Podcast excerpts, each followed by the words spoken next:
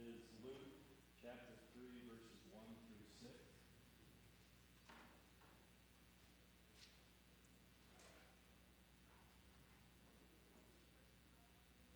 In the fifteenth year of the reign of Tiberius Caesar, when Pontius Pilate was governor of Judea, Herod tetrarch of Galilee, his brother Philip tetrarch of Iturea and Trachonitis, and Lysanias tetrarch of Abilene, during the high priesthood of Annas and Caiaphas, the word of God came to John, son of Zechariah, in the desert.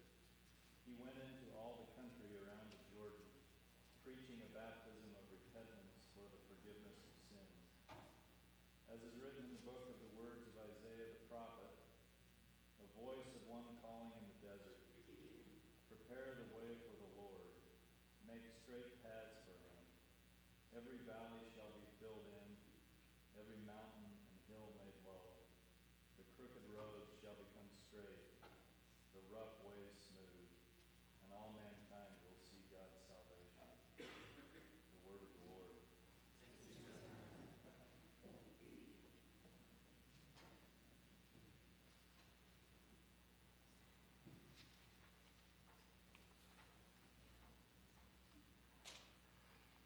Luke's gospel is perhaps the favorite telling of the story of the birth of Jesus.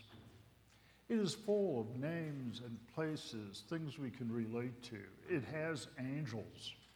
The people are described in enough detail that their personalities emerge. It really isn't like some old, boring scripture, but much more like an engaging story. It is so familiar and so engaging that we really don't have to think as we read it and reread it each Christmas. It is also like the Star Wars movies in that it is set long ago and far away. Luke writes in a way that reminds us that the Bible is first and foremost the story of God. Yet, at the same time, Luke reminds us that we are part of that story. We are characters, albeit minor characters, in the story of God. Let's do something daring, even dangerous. Something that I would normally very strongly advise against doing. Let's see if we can paraphrase, well, actually rewrite Luke to better discover our role in the story of salvation. Luke, for today. In the second year of the administration of President Donald Trump, when Gary Herbert was governor of the state of Utah, Salt Lake County was without a mayor, and Jackie Biskupski was mayor of Salt Lake City. During the time when Reverend Jeff Silman was the executive presbyter of the Presbyterian Church in Utah, the word of the Lord came to, the word of the Lord came to you. And you went out into all the region around the valley proclaiming a baptism of repentance for the forgiveness of sin. Suddenly, modified Luke becomes personal, if not frightening. The audacious message and mission become an incredible challenge.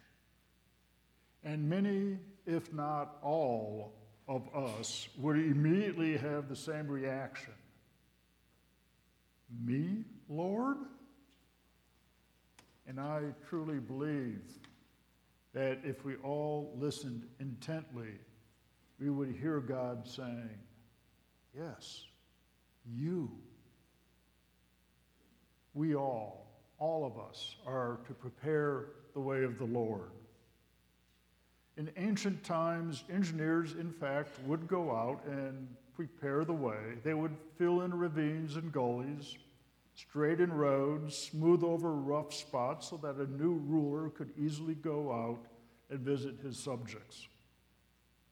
Today, we have an entire Department of Transportation doing much the same for us. In fact, occasionally, one can actually get from Salt Lake City to Lehi without going through a construction zone. But we are not called to be engineers, road graders, or cement pourers.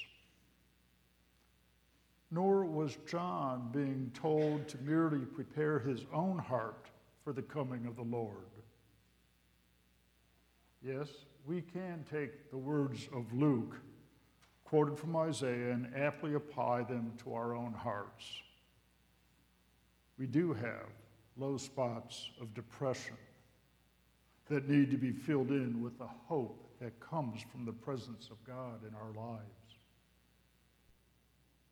We do have rough spots of personality or lifestyle or priorities that need to be smoothed over or perhaps even sanded off. We do have heights of pride that need to be balanced with humility. We do have wandering paths that need to be made straight. Yet, this call to John and to us is to proclaim, shout out to the world a new message, an urgent message, a very much needed message. We are to proclaim that something new is happening. There is an answer, even if we don't know what the question is. There is forgiveness, even when we don't grasp how much forgiveness we need, nor how much joy comes from experiencing God's mercy. Even after all these Christmases, since John was called to proclaim this good news, there is still a need to proclaim it anew. The world still needs to know what the arrival of Emmanuel, God with us, Emmanuel in the person of Jesus, means to us today. The birth that we celebrate offers to the world hope, the mercy, and yes, the sandpaper for our rough spots and occasional doses of humility, which leads all of us into a straighter path. And we are called to proclaim it. There is a poem written by Tom Selleck and Dieter Zander that offers to us a way to proclaim the good news of the coming of Christ. It is a way for us to proclaim what Jesus has done with and within us in such ways that others might be prepared to accept the full import of this world changing birth so long ago and so far away.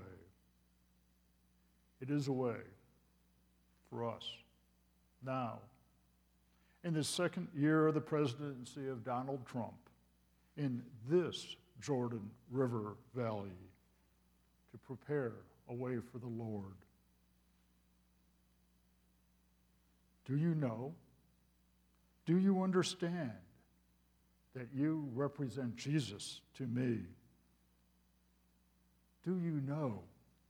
Do you understand that when you treat me with gentleness, it raises the question in my mind that maybe he is gentle too? Maybe he isn't someone who laughs when I am hurt. Do you know? Do you understand that when you listen to my questions and don't laugh, I think, what if Jesus is interested in me too? Do you know? Do you understand that when I hear you talk about arguments and conflict and scars from your past, that I think maybe I am just a regular person instead of a bad, no good little girl who deserves abuse. If you care, I think maybe he cares.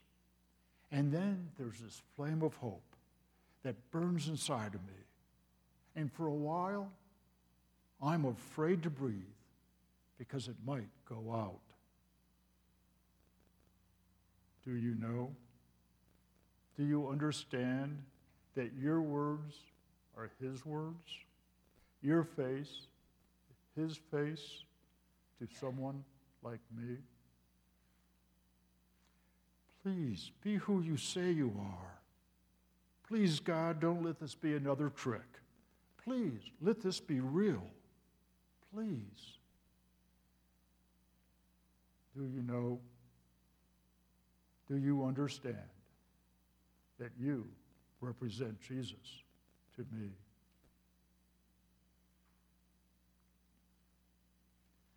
As we come to the table this morning, we come as people who need the forgiveness that the cup of salvation provides.